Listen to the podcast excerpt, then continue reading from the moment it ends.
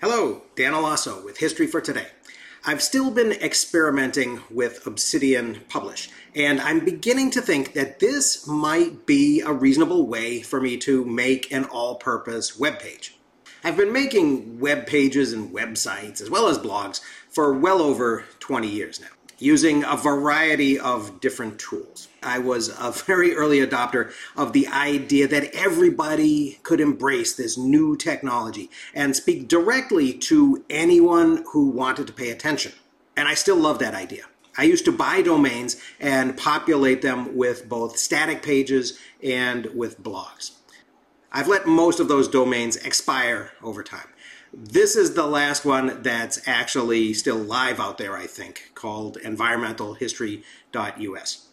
After I finished being a grad student in the PhD program at the University of Massachusetts at Amherst, I moved to northern Minnesota, where I live now. About four years passed before I actually turned back to the dissertation that I had mostly prepared before I left and finished it up. During that period, I actually taught an American environmental history course online for UMass. I think I began around 2014, and there's a poster for the 2016 class on the right there. I also turned the content from that course into a textbook, which I self published and made available cheaply on Amazon. And it's the cover to that that you see kind of in the main column. And that was, of course, the first text that I converted to an open educational resource when I joined Minnesota State's OER Learning Circle a couple years ago. In addition to that main page devoted to announcing my latest course and promoting the textbook, I also had a library page that listed a bunch of book reviews that were on additional pages. And those described my reactions to the books that I had read books in particular that I thought would be interesting to other environmental history students. I had gotten in the habit as a graduate student of posting my reviews of the books that I studied. And as time passed, I was actually a bit surprised at how many visits those pages received. I suppose the readers were mostly other grad students who had Googled the book titles as part of their research and found that I had said something and were curious. Even today, my review pages are returned on the first page of a Google search of most of those titles. That's not to say that I believe I had said the last word on any of these books, but even so, it seemed like people were interested in reading what I had thought about them when I was a grad student. So I think I'll reproduce that. Only now, of course, the Obsidian features of the website that I can create will include the little navigation graph on the right of each of the page. So the reader will be able not only to read my thoughts about that book, but to see the links in each of those reviews to other books that I've read and to the topics in those books that I focused on and I thought were worth exploring. I also had a primary page on that old website, uh, which, among other things, included a set of family letters from the 19th century that I had found in Ashfield, Massachusetts, that I later compiled into a book called The Ranney Letters. I had just added them in a blog style long stream of posts. I don't think that was actually the most effective way to make those letters available or primary research in general. But that was what I had available in that particular web making tool. I think that the lumber folder that I've already been playing around with in Obsidian Publish will give me a much better presentation option. And since I'll be making a lot of that research available to the outside world, I think I'll add more images. For example, I have a lot of scanned postcards from my trip to the Historical Society in Virginia, Minnesota. The Virginia and Rainy Lake lumber mill there was the largest in the world for the first couple of decades of the 20th century.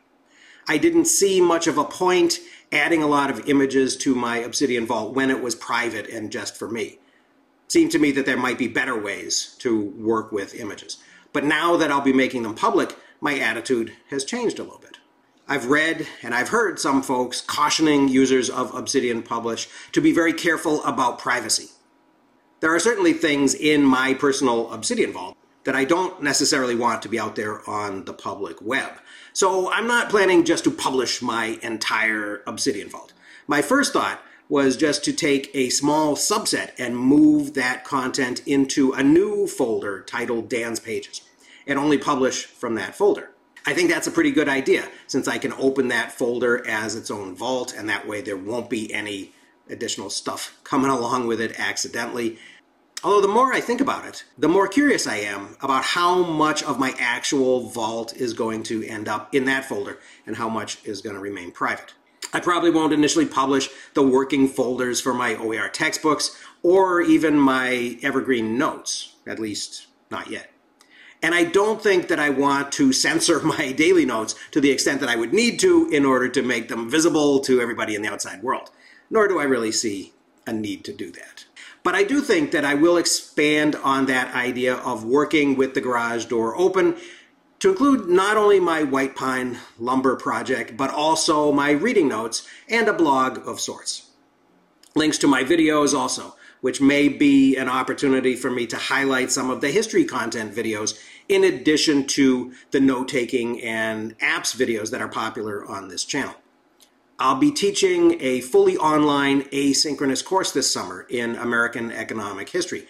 So there will be a series of videos that will go with that. And maybe I'll add additional things to the public site as time goes on. This is an image of the initial graph of the site. Uh, so you can see it's fairly sparse at this point, but I expect that it will fill pretty quickly this summer. The home for all of this, I think, will end up being my active website. I'll probably retire the environmentalhistory.us site, and maybe at some point I will explore the idea of exporting from Obsidian Publish into a private domain of my own. To start, I think I'll publish to the one that I get with the subscription, and I'll call it something like Dan's Pages, and it will live at publish.obsidian.md slash Dan And we'll see how that works for a while. So it's up and live now, and you're welcome to go there and check it out. And if you have comments and suggestions, I would love to hear them. And I'll have more to say about it and about the experience of publishing through Obsidian as I continue. But that's all for now. So I hope people found that a little bit interesting. Thanks very much for listening, and I'll see you again